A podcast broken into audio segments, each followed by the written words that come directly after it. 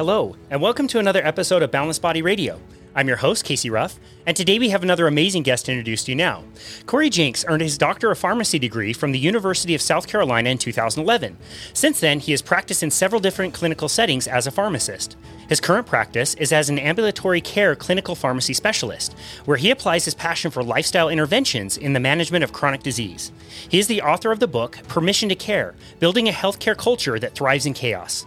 In addition to his career as a pharmacist and author, Cory is also an accomplished improv comedian, having started on his comedy journey in 2013. Since then, Cory has coached, taught, and performed improv for thousands of people.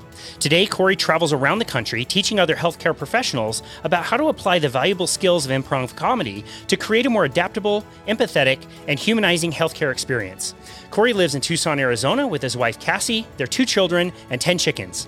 When he's not caring for patients or making people laugh, Cory enjoys harvesting rainwater, playing sports, and improving his dad jokes with the help of his sons. Cory Jenks, what an absolute honor it is to welcome you to Boundless Body Radio. Well, thank you so much for having me. It's awesome to see you again. Yeah, it's awesome to see you too. So, two kids and one more on the way. Congratulations. That's right. Uh, as you as, as we recorded this in March of 2023, I, I got basically two and a half months of, of man-to-man defense. Then we're switching to zone in June. Nice. So nice. Yeah. Good for you. How's uh, it going with just the two? That's got to be a lot of work.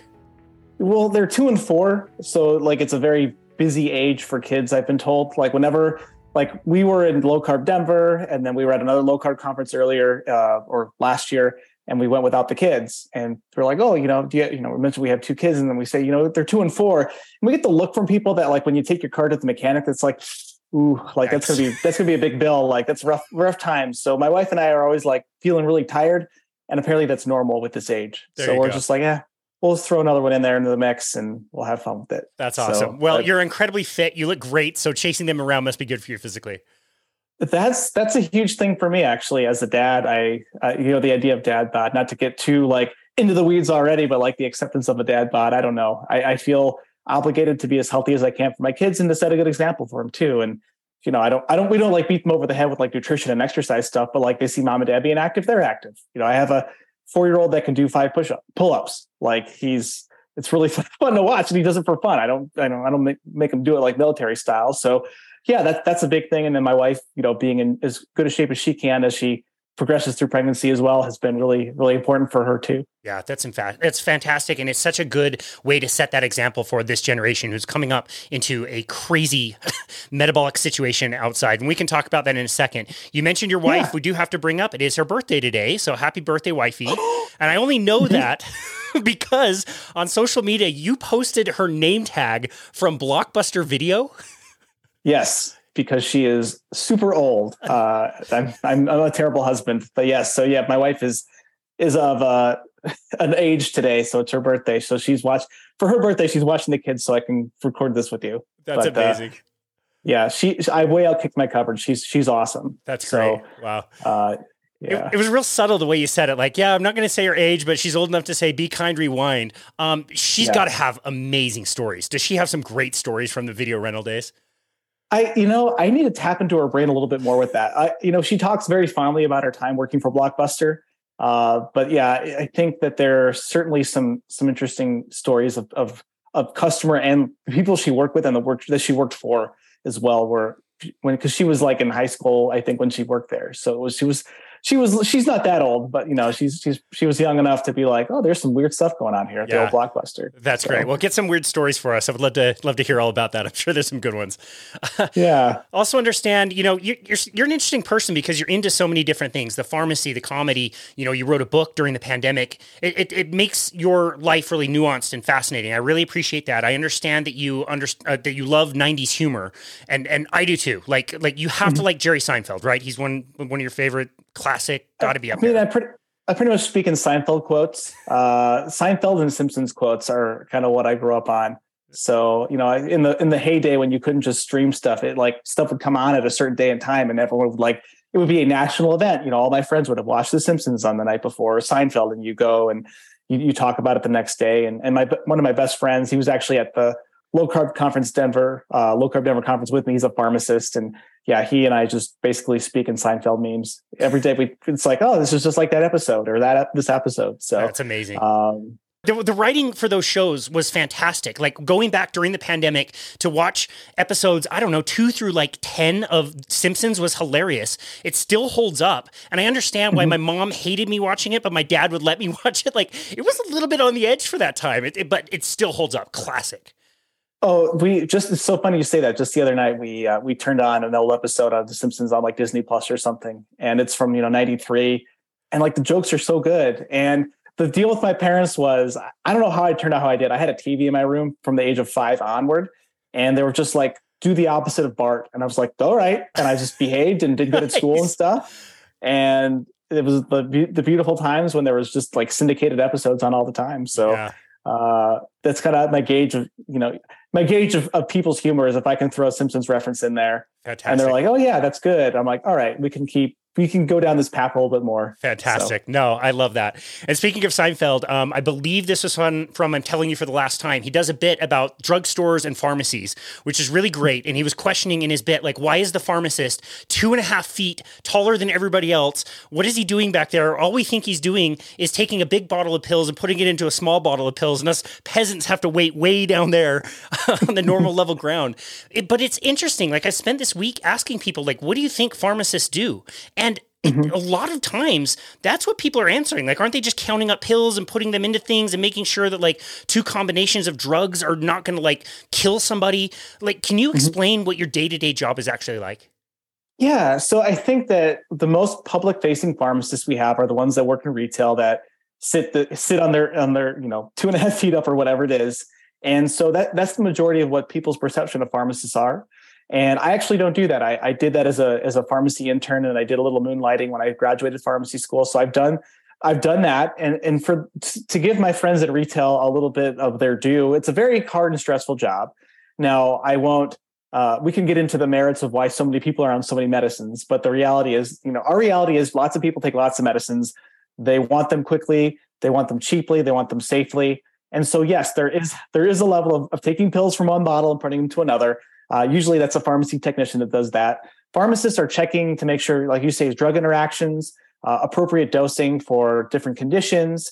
Uh, in the retail setting, they're doing immunizations as well. There's people at the drive-through. There's people on the phone at insurances. Like my goodness, the insurance issues that happen. So that's that's a retail pharmacist. I don't do that. There are hospital pharmacists. They're mixing IVs. They're doing a lot more management of like critical critically ill patients.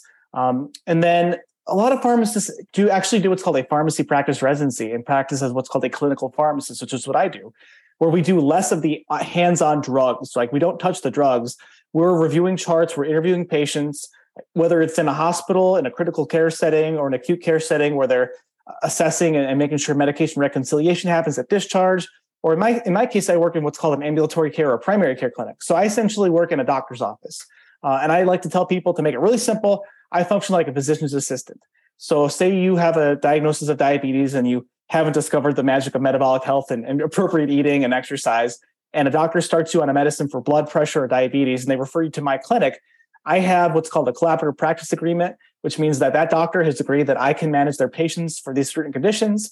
I can adjust the medicines. I, you know, a patient will come to me just like a doctor's appointment. I mean, I check your blood sugar, your blood pressure. Traditional role, we do the air quote management of chronic disease. I like to reverse it um, personally. Thank you. But this is what a traditional clinical pharmacist does. And so prescriptions go out with my name on it. Um, it's a really cool niche. Uh, pharmacists are terrible at advertising that. We do that. Uh, when I tell people, like the joke with my book is my mom read the book. It was like, oh, I understand what you do now. It took 10 years in a book for to understand that, like, I don't touch the pills. Um, so that's what that's what a, like a clinical pharmacist does in a nutshell. Uh, is you know, in an ambulatory care setting, for me, disease state management. And there's people like me that do oncology, that adjust oncology medicines. They do heart failure medicines. They do pain management.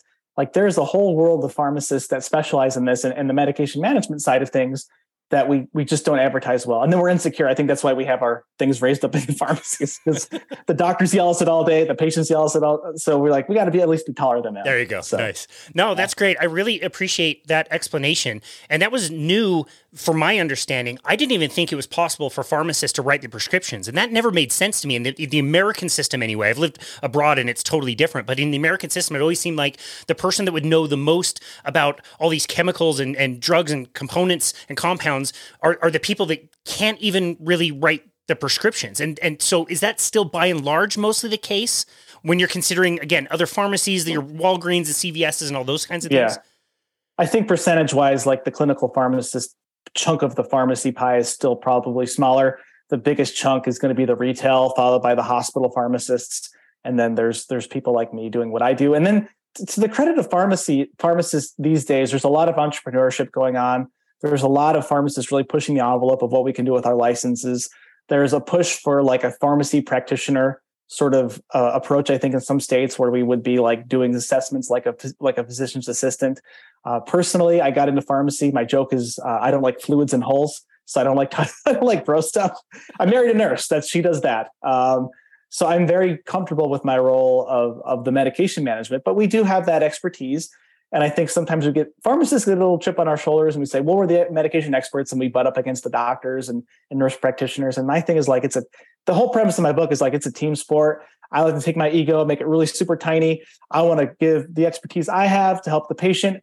The doctors have way more training and a lot more stuff and spend a lot more years doing, doing things that I'm just not qualified to do. Let them do their thing. And I think synergistically we can you know when we put the egos aside and put that patient first we can all use our own special specialties to, to to get the outcome we want. Yeah no very well explained. So this might be a difficult question to answer but if you could go back to past self when you were just deciding that this is what you want to do this is what your career is going to be what did you think this system was going to be like? What did you did, did, did this match up kind of what you're actually doing today or is it vastly different? I wouldn't say it's like vastly different in the mechanics of what i do the the system with, with, with within which I work and the environment within which I work uh, is different. I had this idea that medicine is very black and white. I, pharmacists, like for, even though I'm a comedian and I have that right brain that I've I've fostered since I graduated, like going in, I, I picked pharmacy as a 17 year old. Like my teacher asked me what I wanted to do, my chemistry teacher, and I was like, I want to pitch for the Cubs, and she's like, You're not going to do that. So pick something logical, and I like science, so I picked that. And I had this idea that I would go in and we give we give sick person drug A, we get outcome B, and they're happy, you know, C, A to B to C. We get this thing. And the reality is like with, with medicine and pharmacy, there's a lot of gray area, which I was not as prepared for, which is why the improv training I did really helped improve my career in that sense of like getting used to that discomfort of not having that specific, you know, answer every time. So I thought it would be like very black and white. It's not.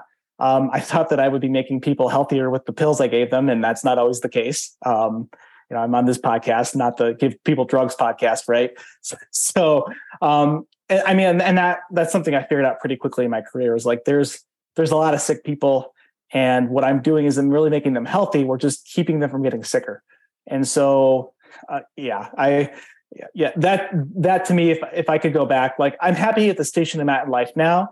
Uh, it's kind of cool being a pharmacy pharmacist in the niche that I've kind of created for myself but it's not exactly what I had in mind when I when I thought I would be going and really, you know, quote air quote making people healthier. Yeah, very interesting. I I, I relate a lot to that the, the the pitcher part. Like I'm holding out for the NHL to call me, but I, I want the Pittsburgh Penguins to call me. Like if the Red Wings sure. call me, like not interested. I, yeah. I'm waiting for that one call. So I'm sure you had interest as a pitcher, just not for the Bear or I'm sorry, not for the uh, Cubs. So you got to hold out. Yeah. I, you know, yeah, the Cardinals and White Sox called me, and I was like, no, sorry. You know, yeah. I, I, will take that. I will take that seven hundred fifty thousand minimum, and, and, and say good day. Got to right? got to hold your line. Yeah. yeah. good for you. So, so we so we've interviewed Travis Christofferson. He wrote the book um, Curable. He's written many books. He, he talks about uh, you know ketones as the fourth fuel. Eh, awesome author. And he in this book Curable, he talks about all of these different procedures and medications that doctors have to keep track of, and it's like over ten thousand combined medications and medical procedures that you can do. How are doctors expected to kind of keep up on that kind of thing? How do they know they're giving people the right drug for what these people need? Like, I don't know if we do.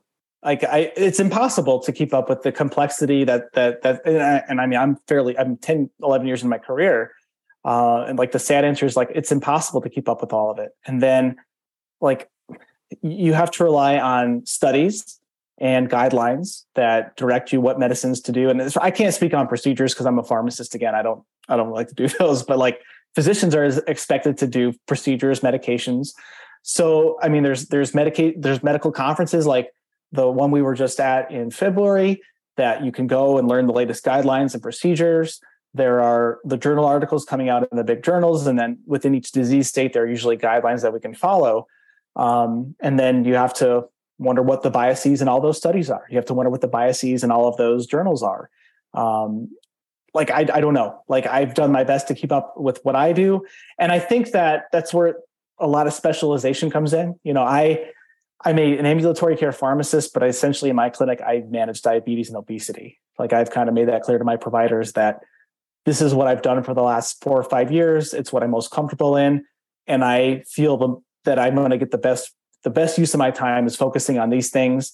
And then we have you know our different specialties in the world of medicine to, to kind of help help out. Does that fragmented care always give the best patient care? Not necessarily but i always as i always tell my patients if they ask me something outside my scope or understanding that i really don't know this or i have not been trained in this and i would rather tell you i don't know than to try to make uh, a guess that could be harmful to you. Yeah well, I appreciate that. And I appreciate the fact that you've ended up in a very ideal sounding scenario where you actually have time and energy to talk to people about metabolic health and other things besides the medications. That wasn't always the case for you. What was it like in, in a more kind of traditional pharmacy setting? I know you've worked in several different environments where you mm-hmm. maybe were a little bit more hands off and, and weren't able to communicate as much as you would want to with your patients. Yeah. So I, in my career, like I'm, I'm pretty fortunate. Like even where I'm at now, my appointments are are 20 to 40 minutes. So it's not, it's it's really hard to turn someone's metabolic health around in 20 minutes. So you do the best. Like I, I'm kind of in that like mix of sometimes I get a little bit more time, so I can I can give that deeper explanation. Sometimes it's like we got 20 minutes, so I'm going to give the best overview I can to get you on the right path. But and I've worked in jobs where it's literally just I don't talk to patients and I verify prescriptions all day long. So I get zero ability to have that impact on on that individual patient. And so it's it's it's hard. Um, and I think that's kind of what pushed me. And I found the metabolic health world, kind of low carb keto world in 2016. And by 2018, I had switched jobs to be be more hands on with patients. And so it's man, when you know something that you think could help someone and you can't do it, it's really frustrating. Um, I don't have a better answer for that. Like that's that that's it's it's you feel you know there's a lot of uh, this term thrown around in medicine learned helplessness where it's just like yeah I've I've learned that I can't really make the impact I want and that and that can be frustrating. And so I'm really fortunate that even though I don't get an hour or two hours with patients which is you know I'd love it's just I have to accept the reality of the the the environment that I work in the healthcare ecosystem that I'm in. That's sort of my improv mindset. We accept reality so here's my reality. It's a lot better than a lot of other pharmacists live in. It's not ideal, but let's take the best I can and, and learn learn to teach a patient about how to improve their health in 20 minutes to 40 minutes, and then see them as, as often as I can to to improve them. Fantastic. I mean, contrast that with a normal doctor's visit. That's what five to eight, maybe maybe 10 minutes. Like at least you yeah. got a little bit of time, and you can build some rapport with people, if nothing else. Yeah, and that's where I find the, the biggest thing is is building trust and relationships with patients. And sometimes that turnaround doesn't come after the first appointment. It takes a few touch points. And that's at first in my career that was really frustrating. But I think that's also the reality we need to look at with any habit change is that, and this is what I tell patients, like it takes a lot of, whether it's quitting smoking, which I help patients with, or or improving their diet, it takes multiple attempts, it takes multiple perspectives, it takes multiple tries to to turn around habits. Um, and the the nice thing and with what I do is like I'll just full disclosure, like I do prescribe medicine sometimes when it's appropriate. So like I if I can't let someone walk around with a blood sugar of 400, like that's that's dangerous to them. Um, but I do everything I can, and I and I'm honest with my patients. Like I want to get you off medicines, but there's going to be some work on your end too. Yeah. So uh, doing the best we can with what we got is is is all I can really do in a, in a world where I don't own my own clinic and own my time as much. Yeah. Well, I want to make sure that we revisit that when we talk about your book. But before we do, I want to hear the story. You found keto, low carbohydrate, metabolic health, you know, that whole world in 2016, you said, we're able to pivot in 2018. That's fantastic. But how, mm-hmm. how did you find it? What was your story? Like, how did you come across that information?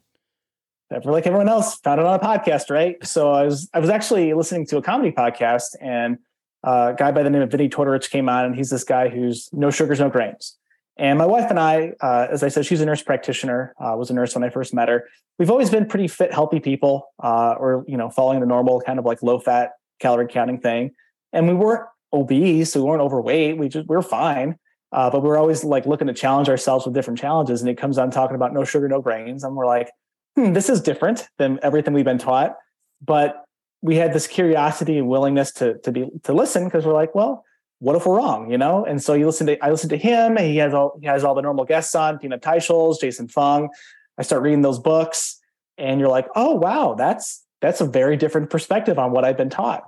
And then you're like, well, the, the evidence is pretty good that maybe what we're doing is is not the best. And so we started kind of uh, 2016 was uh, a year we we we did like a no sugar month. We're like, oh, that feels pretty good. Like we did it like a vegetarian month too, and then which I call it my peanut butter and cheese month. I'm like, I didn't lose any weight. I ate a bunch of peanut butter and cheese. Like, and I just so we, we did a no sugar month, and we're like, oh, this feels pretty good. And so we we kind of went into a. I, I can't say that we eat full blown keto. I I don't test ketones, so I couldn't tell you. I have to be honest. But like we we don't eat bread. We don't you know we don't really eat a lot of carbs. Um, I probably get into ketosis when I'm in a, a, a little longer fast, but we found that we felt really good. Um, I, am about the same weight as I was then, so it's not like a, it was a huge weight issue. But uh, I don't know if you met a lot of pharmacists, but we're a little high strung, we're a little type A, and like I've chilled out a ton, a ton since I've uh, been, changed the way I've been eating. And you know, Chris Palmer's book, Brain Energy, might you know, there's a little link there, right? Um, I'm 36. I feel as energetic as I was at 26, and I got two little kids running around. Um, I'm not hungry all the time. I'm not obsessing about food and wondering, you know, snacking eight times a day, which is what I was doing before. So there was some like non-weight benefits that I really found. I was like, oh, this is pretty awesome. And so I I kind of uh, got another pharmacist or two of mine to read the books and get on board. And you know, we do our best with our, you know, and then 2018, 2019, I get to start doing it with patients as much as I'm I'm legally allowed to as a pharmacist, of course. I always stay within my scope, but yeah, we feel good. And then we just try to help other people within family, friends, patients. And yeah, and and like I said, you know, we're not we don't have like a uh, you know a neurologic disorder that that requires us to eat fully ketogenic or but you know we just don't eat as much sugars and grains like it's it's so beautifully simple and we we haven't really looked back since. Yeah, well, it it is clearly working for you, and I've done this long enough to where I can really reverse engineer it, and I can almost look at somebody and know whether they're at least in the realm of low carb. When you put a thousand people together in that conference room at Low Carb Denver, which you emceed, and by the way, you did an amazing job. That was fantastic. You did great work. Oh. I loved.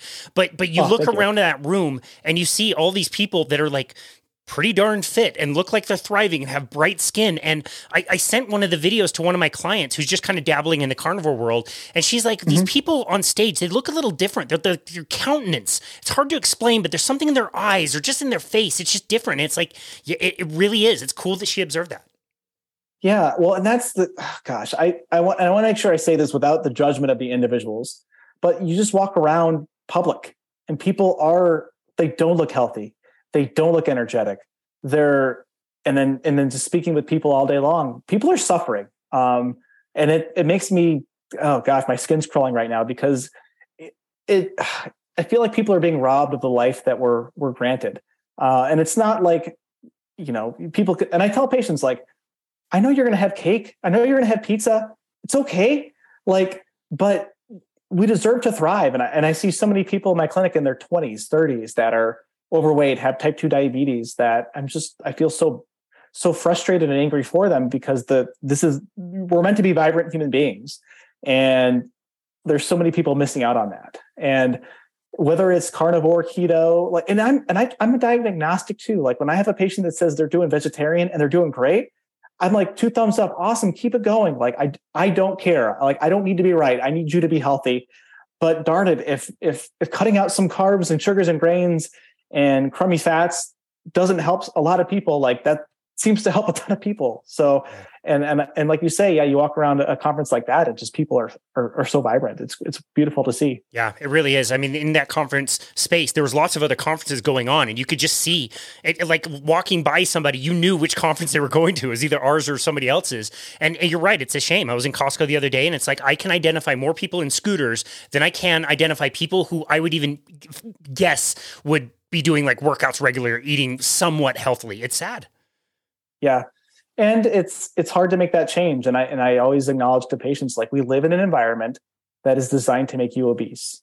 And we have foods that are designed to make you overeat and overweight and it's not like I'd say it's not your fault, but it's it's now our responsibility to work together to to change your environment to improve yourself. And I and I, I emphasize to them there's zero shame. I tell them I've not met a bag of chips that I've been able to defeat before, so I have the same you know, I, I, I was, I was a chunky kid, so I was not, you know, always um, as athletic looking as I appear now.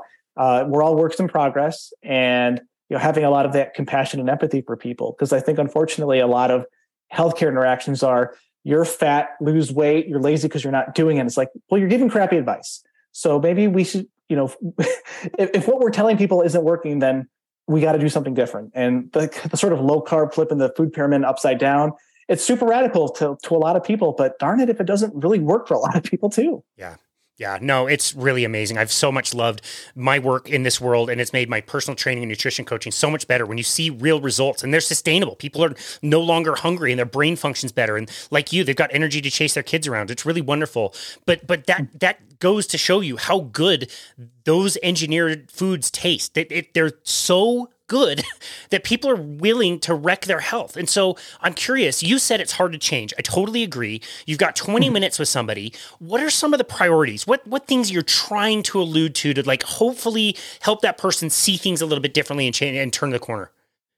Yeah, well, I I keep things really simple. I work in a in a part of town that is a little bit lower income, lower health literacy, so I, I try to keep it very simple. And so I will give them a one page uh, handout from a very prominent low carb website.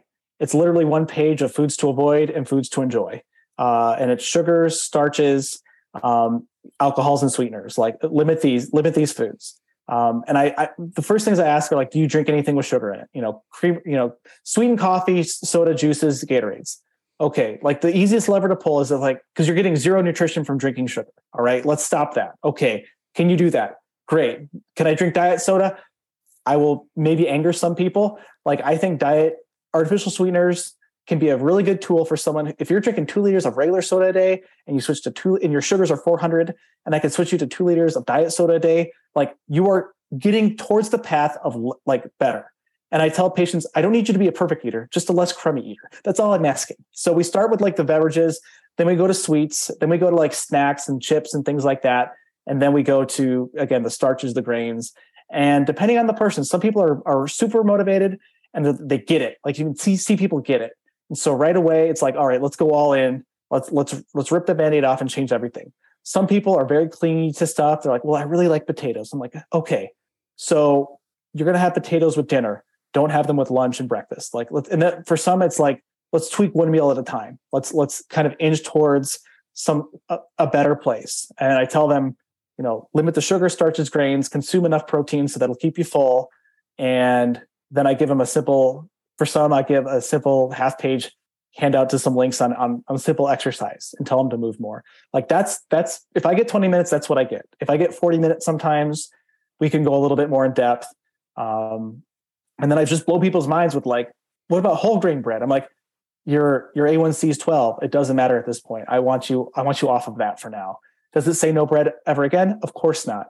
But we've, you know, if you want to reverse this, and I th- the other thing I say is you can reverse this. Diabetes is reversible. Has anyone ever told you that? Um, and then I go through the medicines they're on. If there's anything that's going to cause weight gain, like insulin or a class of medicines called TZDs, like we try to back off those if, if appropriate. So that's I that was almost 20 minutes. I'm sorry. I was a terrible example of shortening things up. Those are great tips. I really appreciate that. And and yeah, you've got a limited amount of time, but but to be able to show somebody that clearly what they're doing is not working, they're getting the wrong advice. You're right, it's not their fault, but now is their responsibility. And just the idea of deprescribing, like in any of your training, did any one time anybody talk about the, the science and art of deprescribing medications for people? It was never an issue because it never happened. We were taught it was a progressive disease. Type 2 was a progressive disease. And so there's been some really great papers. Dr. Mark Cucuzzella and there's a pharmacist, uh, Diana Isaacs, if I'm getting her name wrong, I apologize, have a really great paper on deprescription of medications in a low carb approach. So that's been a really great guide for me. Um, the other part, you know, I, and I tell patients like, I'm a pharmacist. My goal is to deprescribe. And they, you know, 90% of patients are like, great, I hate taking medicines and there's like 10% that or like there's like 8% that are like i don't care. I want to eat what i want to eat. And i'm like okay great. I will meet you where you're at and, and that'll be your your lot. And there's like the two the two percent of who've, seen uh, commercials for ozempic and just want the glp-1 agonist class of medicines. And then there's a discussion of if it's appropriate if it'll be covered by insurance like all of these things. And i i, I feel very torn in two worlds because like I'm a pharmacist, and people might assume like, oh, you just want to push the drugs. I'm like, I get zero dollars from drug companies. I get invited. To, I will make this statement on your podcast. I've been invited to multiple drug dinners where they'll feed you and give you a, a presentation on their drug. I've I've declined every one of them. I do not go to any drug dinners because I don't want to be unduly influenced. But when a patient is appropriately needing a medicine, I will use it. Wow. So um, then we'll we'll the, the medicines ironically are the last thing we talk about about an appointment with me usually. That's fantastic, especially for weight loss. Yeah. So if I walk around your house, I'm not going to see an Ozempic mouse pad or something. No, a bunch of pens. They, they will not. You will not see the drug paraphernalia in my house. That's great. So, wow. And, I, and I'm not saying this to sound like I'm holier than thou. I just want to like. I I don't feel comfortable taking those things when I know like oh that drug dinner cost the company $5,000. Well, how many how many pens could you have given a patient for free for the food we ate? Yeah. Like, because I've seen so many people struggling with the cost that could really, you know, some and some people can use a little bit of a help with, with medicine, and that's when it's appropriate. And then when they can't afford it, it makes you frustrated that we're spending all that money on drug dinners. But that's their model, and that's fine. Yeah. Well, good for you for staying away from that. I think that's a really wise thing to do. And and yeah, missing out on a few steak dinners, but not having any of those conflicts, I think is fantastic. You are giving me yeah. great segues in this conversation. You just mentioned Dr. Mark Cucuzzella, probably the best human ever. Maybe like he's uh, fantastic. You wrote the book Permission to Care, and what an what an amazing example that guy is of permission to care. Like like I, I'll be surprised if his picture is not on the cover of your book or something. Like talk about a guy who will who will work so much harder. He'll work late. He'll work through lunch. He will make sure that his patients get exactly what they need, all the coaching they need, and and it's amazing. It's so cool to hear stories like that and stories like yours and how you even in this conversation I'm talking about compassion and empathy. Tell me about the genesis of your book. We can start as early in the process as you like. Why did this book need to be written? Well, I think that a lot of us are are silently screaming to ourselves in healthcare like give me the tools to to help my patients. And so I the genesis of this book was I I started my career in 2011, graduated pharmacy school, did a residency, really started practicing in 2012. And I super struggled with the unknown that would pop up in, in, in interactions, whether it's with patients or providers. I'm I was a type A pharmacist. I had this idea. I would go to pharmacy school, learn this information, and I would be just like they'd ask me a thing and I would answer the thing and it would be really straightforward and easy. And it was not that. It was patients asking crazy stuff that was off the walls. And I, I just was like questioning myself, like, what am I doing? Am I, am I an idiot? And I started in 2012. I took my first improv class. Uh, improv comedy is a form of comedy where everything's made up. And so took a class, took another, another class. Long story short, ended up teaching, coaching, performing here in Tucson while my wife was in grad school joke I got my improv master's degree while she got her master's degree as a nurse practitioner. And along the way, in addition to having a ton of fun and making people laugh on stage, I just developed these muscles of adaptability and resilience and empathy and teamwork that that improv force you to do that really helped me get comfortable with patients. And I, I just got to a place where when a patient was talking to me, it wasn't like, oh no, what are they going to say? It was like, okay, it's a game. We're just playing a game right now, and I will respond in a moment and listen. And so I think there's a huge problem in healthcare. We, we've we've said some of these buzzwords earlier, like empathy, listening, compassion, and improv taught me all these things. And I think as a provider, I you know dealing with leadership that is not willing to listen to you, uh, willing to to meet you where you are, willing to have a good like group goal. Like improv is a team sport, healthcare should be a team sport. It sure doesn't feel like it all the time. Um, and then as a as a patient going through the healthcare system, like who, how many of us in the low carb world are here because no one listened to us? None of our doctors listened to us. No one was willing to listen to what we had to say. And so I think, you know, it actually relates really well to to the the metabolic low carb world because we want permission to care for our patients in a way that's not the standard of care. And no one's even willing to listen to us to say yes to this idea that maybe this way of, of eating could help a lot of people. And so between all that, I realized like there's there's a world of people that could use this book from the frontline practitioner, kind of taking like the nuts and bolts tools I give, to the person that is the healthcare administrator trying to build the culture from the top down. And so March of 2020, like March 20, like 2020, I was going to go out and speak more. Obviously, the pandemic said, you know, shut down all the events. So I was locked in my house for three months before my second kid was born. It's like, I'm going to write this book.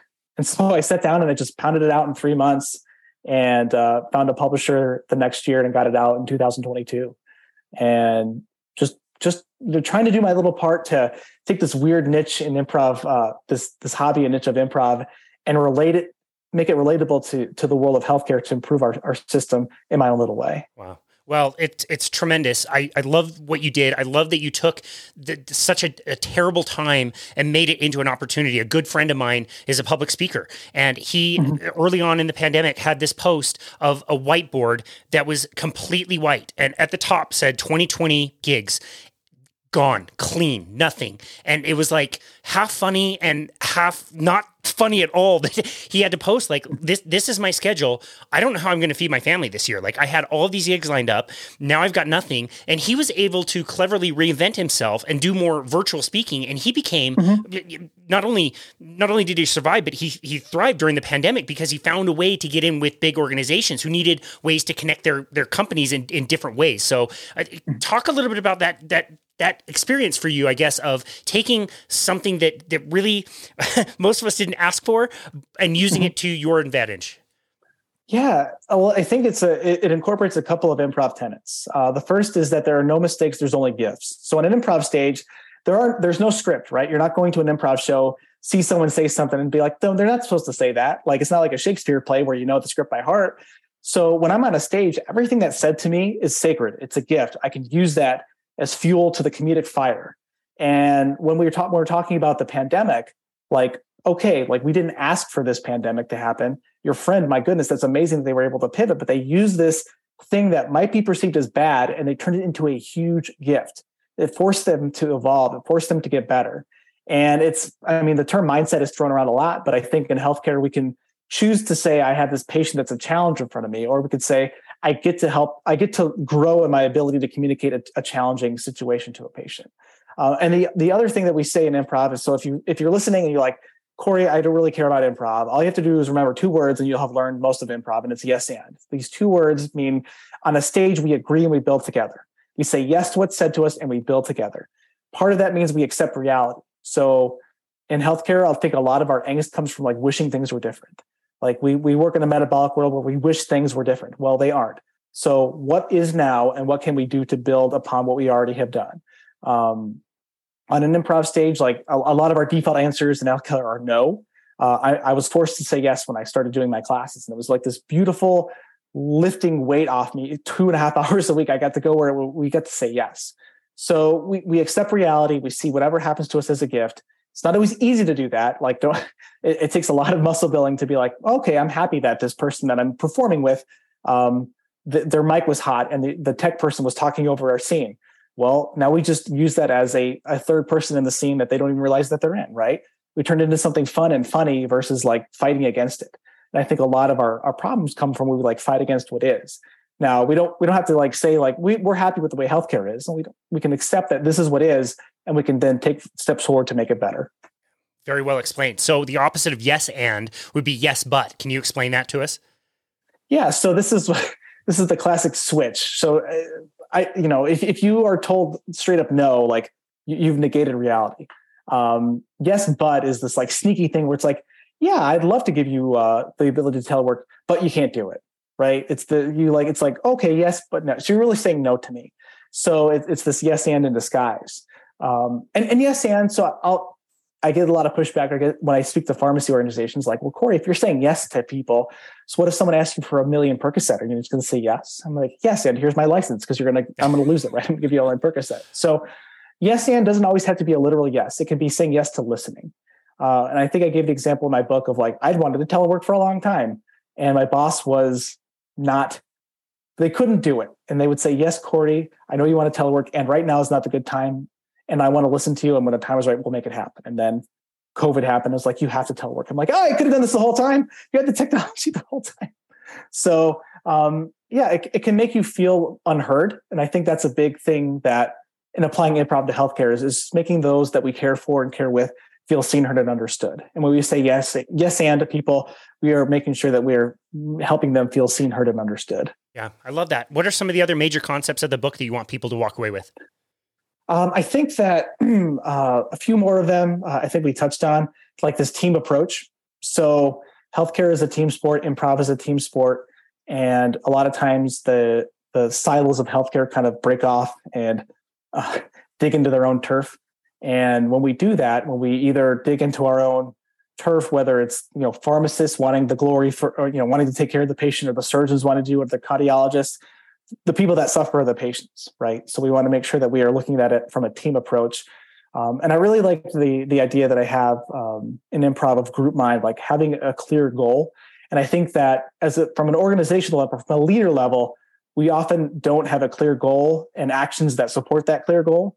You know, they'll say we care about patients, and then we do we we have policies that are all about making money. Well, just be honest. You know, one of the other chapters is honesty, not just for politicians. I think if we could just be honest, I wish our leaders of healthcare would be honest and say this organization is a business to make money by taking care of people in healthcare instead of saying we care about patients and we're going to cut all your tech hours. Like, okay, you care about making money and we're not going to give the support to the pharmacists that we need. Be honest. We're here to make money. All right. I know that I know the I know the rules of the game now, and you can be honest with me. So, um, and I think that's also from an individual practitioner being honest with patients. When when patients ask me, "Am I going to have a side effect from this drug?" I'll say, "You might. Everyone's different. Um, is the side effect from this drug? Typically, no, but I can't rule it out. Um, am I going to get better? It depends. Uh, I think that we speak in absolutes a lot too much in healthcare instead of sort of being the having that humility and honesty to say, I don't know. And and when I tell patients I don't know, you were I you'd be amazed how many of them like, thank you for being honest with me.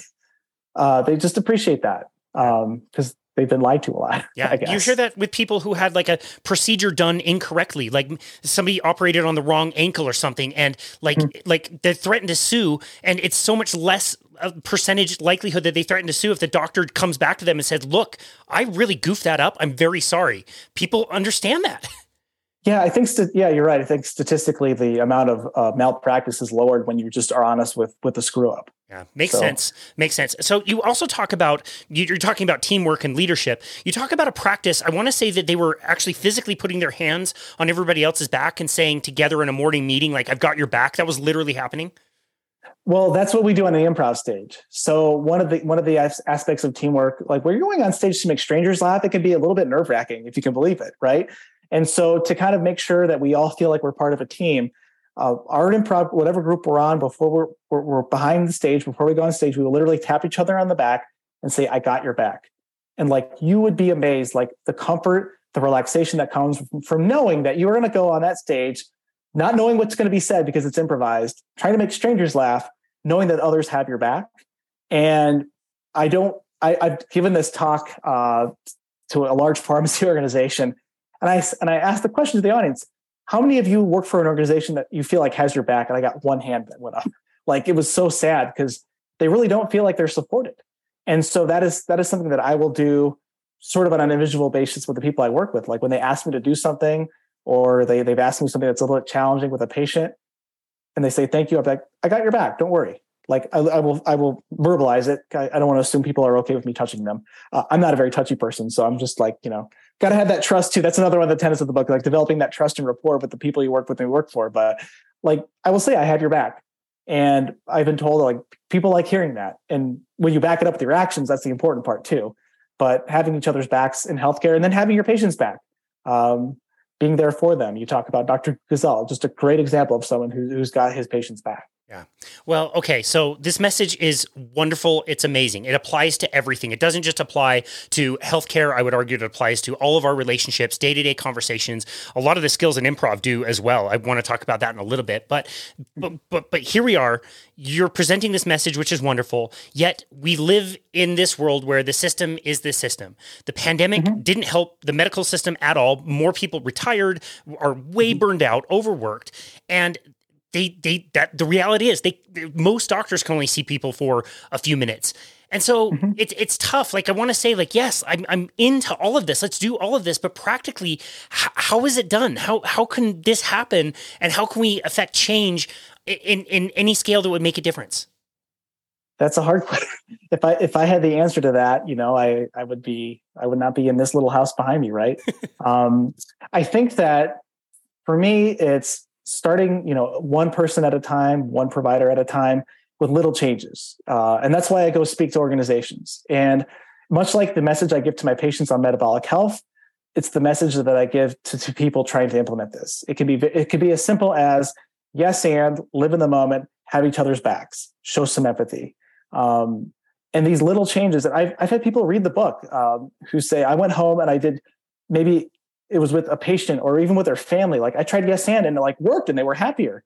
Like it, it I think the things that frust- things thing that frustrates frustrates me, excuse me, is that a lot of these problems are can be as simple as poor communication, not having each other's backs, not listening. And it's so simple, we just assume that it would be fine and, and not need fixing. And so, from a like a widespread mode of doing this, like for the physician who has seven minutes, if you could be 25% better at connecting with your patient quickly within that seven minutes, you're going to be more effective. And then maybe you don't have to see them again in three months. You can see them again in six months because you've prevented a problem. Or you've communicated something so well that you have avoided a medication error from a patient taking something incorrectly. Um, I I empathize like seven minutes. The primary care physicians have the hardest job in healthcare, I think.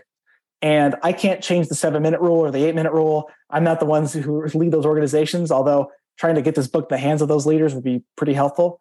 But if I can take your crummy situation and make you a little bit more effective within that crummy situation, multiply that by the thousands of patients that each person sees, then I think we can see that change uh, affect, you know, kind of compound over time. Yeah, that's fantastic. I, I love that you're doing it. I, I realize that I, I'm I really want to see systematic change, and that's just not realistic. That's not going to happen. The, the change mm-hmm. is going to happen on an individual level, and so for you to be able to share that message with individuals, or like you mentioned earlier, entire systems, I, I think is great. And you're right, like just simple skills of listening or telling a joke, getting to know somebody, asking about their kids, like simple things like that can really go a long way to help all healthcare professionals. Right. Well, for something as simple like w- one thing we do on an improv scene is we get out the who, what, and where. Like the best scenes happen when we know what's going on. So, like I will tell, like if a patient, like if a if a provider is able to tell a patient, "Hey, Mr. Smith, it's great to see you. Hey, you, you I just want to say we don't have a ton of time, so I want to hear what is the biggest problem you have going on right now, so that I can make sure I take care of your biggest concern. Like get out ahead, be assertive, and and like let them know the reality. Like we don't have an hour and a half. I wish I did um, and then there's some patients that are just so far off the rails that you end up with an hour anyway. But if you're able to focus and do that with like empathy and support and be like, oh my gosh, I love hearing about your grandkids.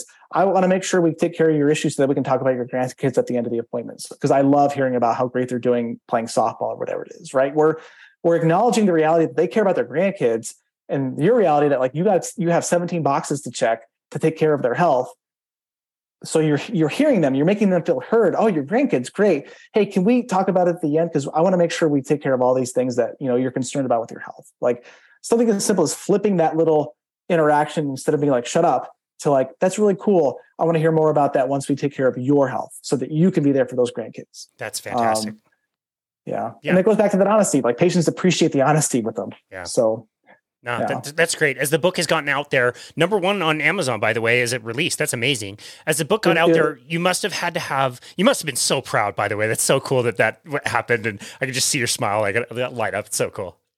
Well, you know, I it's so weird. Like I start like I it came out about two hours at two hours, two years after I had started writing it, and so it was it was kind of surreal and weird. Like it was like one day I'm not an author, and the next day I'm a published author on Amazon. It was it was really cool, and I had a wonderful publisher, great editors, and uh, it's like it's kind of weird, like to have this book out there and people have read it, and to, to hear strangers give me feedback. That's the that's like the cool part. Although the the best feedback I got was from my mother. She's like, "Hey Cory, this was actually pretty good," and I was like, "Wow." What a backhanded compliment! Thanks, actually mom. Pretty good. Thank you, mom. Thanks, mom. Uh, so I can impress her, I think anyone will will enjoy fantastic. it. Fantastic, good feedback. I that's, love my mother. That's but, fantastic. Uh, yeah. No, that's that's wonderful. And I purposely added pharmacist and author to your introduction. You need to update your bio and put that in there because you should be very proud of that. I I know I would feel a little bit weird about sharing that around, and you know, I I, I try not to like be braggadocious and i know you're kind of the same way but it, it's super cool to say yeah. and and it's probably like like with our business like we started our business in july of 2020 and it was cool mm-hmm. to come up with the logo it was cool to come up with the name but it wasn't until getting like these stickers there was something you could tangibly hold in your hand that was like wow this is a thing so like to get the yeah. book and hold it must have been phenomenal it was cool and i have to give credit to my to my publisher to come up with such a great title and great cover and it was yeah it, it was i don't know I, I, think that there's a little bit of i don't like imposter syndrome i think it's uh like my who I am was like wrapped up as like I'm a pharmacist and now I'm an author. And so like when I introduce myself to people now, they're like, "What do you do?" I'm like, "I'm a pharmacist and a comedian and an author." And like they're like, "Oh, that's that's weird. Tell me more about that that author. You know, like you wrote a book." I'm like, "Yeah." They're like, "Where can I get it?" I'm like, "Little bookstore called Amazon." They're like, "Amazon." I'm like, "Yeah, it's not just like you know a free PDF on my website. It's it's a legitimate book." So uh, like owning that uh, that uh, that identity as an author has been you know, it's been out a year and I'm still trying to to get that transition. I'm I'm almost done with my second book, so now I'll, I'll, I'll i can say it. I'll hopefully by the end of this year I'll, I can be I can say two time author. Amazing. So uh, yeah, that's fantastic. So besides your mom, thanks mom. Uh, any other great feedback that you've heard? Like any cool stories that have come back to you? Yeah, I like I said, I had a coworker that got the book and she read it and was like, "Oh man!" I immediately went home and started doing this with my you know the yes and thing with my family, and it was like magic with them. They they were they were like we just had a like they had a much richer interaction with with their family.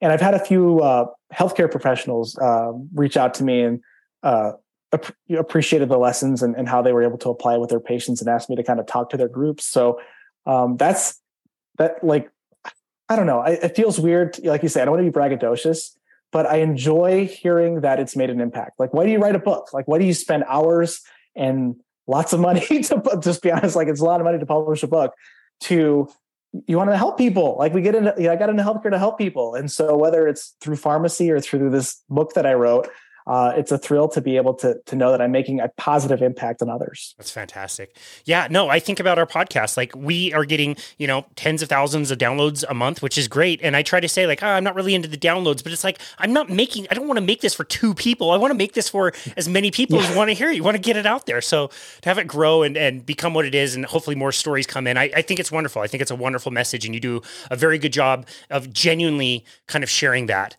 We're going to get into the last little bit of the podcast where I'm going to ask you some selfish questions. Okay. Listening to you begin to talk about improv, I'm thinking in my head, like, no chance. This is ridiculous. I would never do that. That would be horrible. And then as you're you're talking about improv, I'm realizing we're all improving all the time. It's what we do. It's what I do with my clients. It's every conversation. It's what I'm doing right now. It's all improv. And as you're mm-hmm. describing some of the kind of principles that help you with improv, I'm hearing all kinds of different concepts that would again help anybody in any part of their life. There's parts of stoicism that's like the dichotomy of control, things you control, mm-hmm. Things you can't. So for the average listener like myself who will never stand on stage to tell jokes and get booed off rapidly. Let me tell you. Um, what what are some things you would like the normal person to know about improv and principles that they can take into their lives that can make them a better communicator? Great. Well, first off, a couple things. One, I love that you connected to Stoicism. I, I read Stoicism too. And I, I, started realizing, oh my gosh, there's so many parallels between what I do with this this acceptance and then re- your reaction, right? It's all acceptance and reaction. So uh, got a little chills there. I love I love the connection. I, I work a little stoicism in some of the talks I do, but for the for the average person, here's what I'll say: is people say I, t- I say to improv and they say I can never do that because I'm not funny, and I tell them I am living proof you do not need to be funny to be a successful improviser because the, the the truth is improv really is if you are an intelligent person that can hold a conversation, you can be a successful improviser because we teach a number of different like it, it, sounds like it's improv it's all made up. There are actually a lot of rules to improv that if you follow kind of a step-by-step way of doing it and, and live in the moment you can be successful. So for the average person listening i would say one take an improv class. Everyone should take an improv class. And i love that you that you are relating a lot of these these things from the book to a universal approach because it's written for healthcare, but I've had a lot of non-healthcare people read it and they're like, I could use this as a teacher, or my job as an accountant. I'm like, yeah, you can. We, we could all use it. So, one, take an improv class. If you don't do that, that's fine. I don't blame you. Uh, it, it's scary, and it's why you should do it. But anyway, um, so if if you take a few things away from from from the general principles, this idea of yes and. So a lot of our default in the world is no, uh, and I get that, and no can be really depressing and sad. So be willing to say yes to more things. Uh, yes and will open up your life to new opportunities.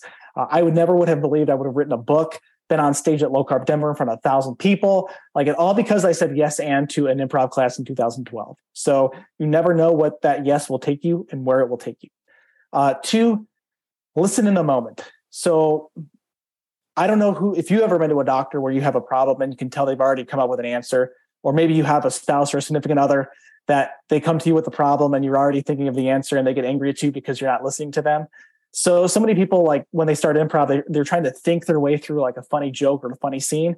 The reality is everything you need in life is in front of you as it is spoken. If you could listen, be in the moment and respond. Mm. Like that is the the magic of life, the magic of taking care of patients is they will tell you everything you need to know if you live in the moment with them. And it's hard, especially for healthcare professionals, because you're really smart and you try to think your way out of stuff.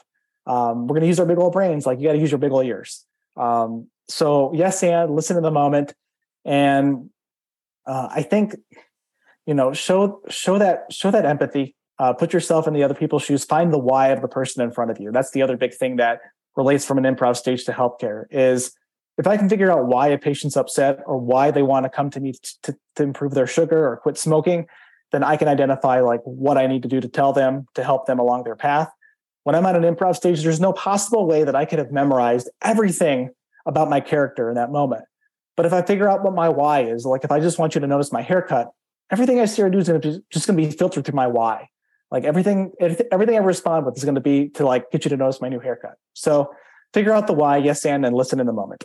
Love Three that. things. Keep it simple. Amazing, amazing tips. And it occurs to me that being present has is so much, in my opinion, related to how we treat our bodies metabolically. When you change your diet, were you getting better actively at at being able to be present in the moment?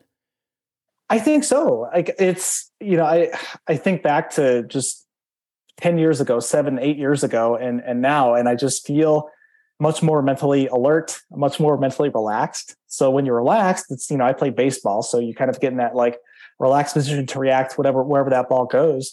Well, that happens on an improv stage that happens with our patients. And if your, your mind is, if your brain's inflamed and, and your blood sugars are fluctuating, like you don't want to be in the moment. A lot of people are using the food to escape from their moment.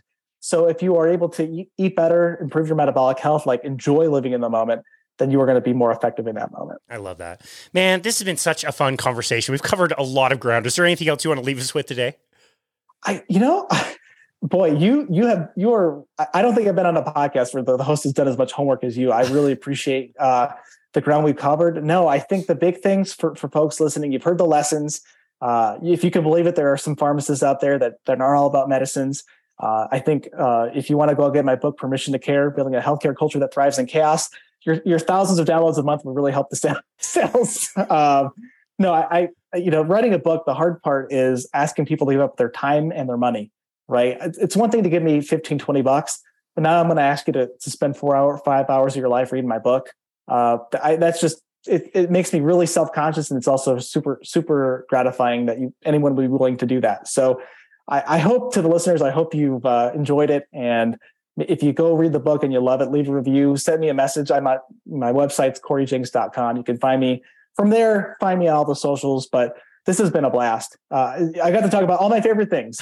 So, uh, uh, no complaints here. This was great. Well, this was a really great time. I've really enjoyed learning from you in, in so many different ways, but th- they're all related. Again, they're all things that we can take mm-hmm. into our daily lives and apply them and see benefit. And again, have stronger relationships, have have better friendships, have have a better way to show up and, and care for the people around us. And so I love your message and w- how you're bringing that to the world. One more time, will you share with people where they can go to find you and connect with you and your work?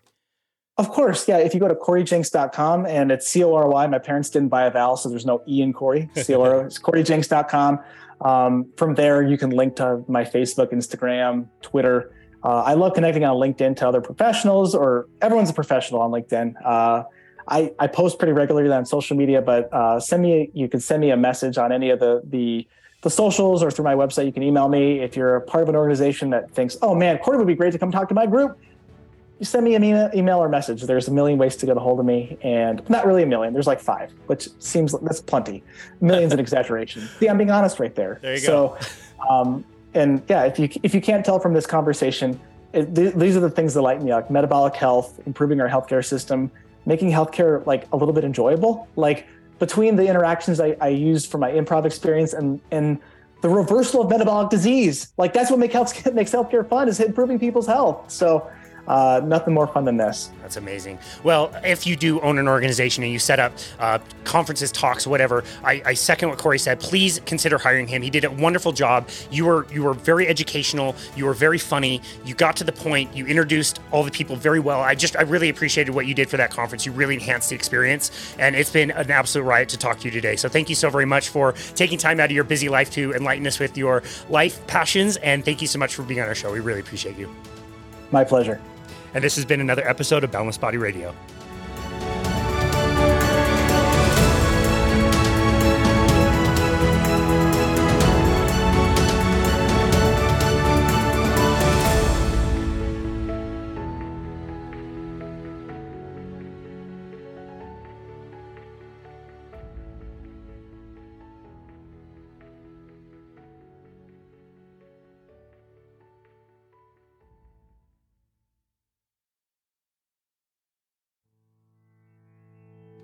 Thank you, as always, so very much for listening to Boundless Body Radio.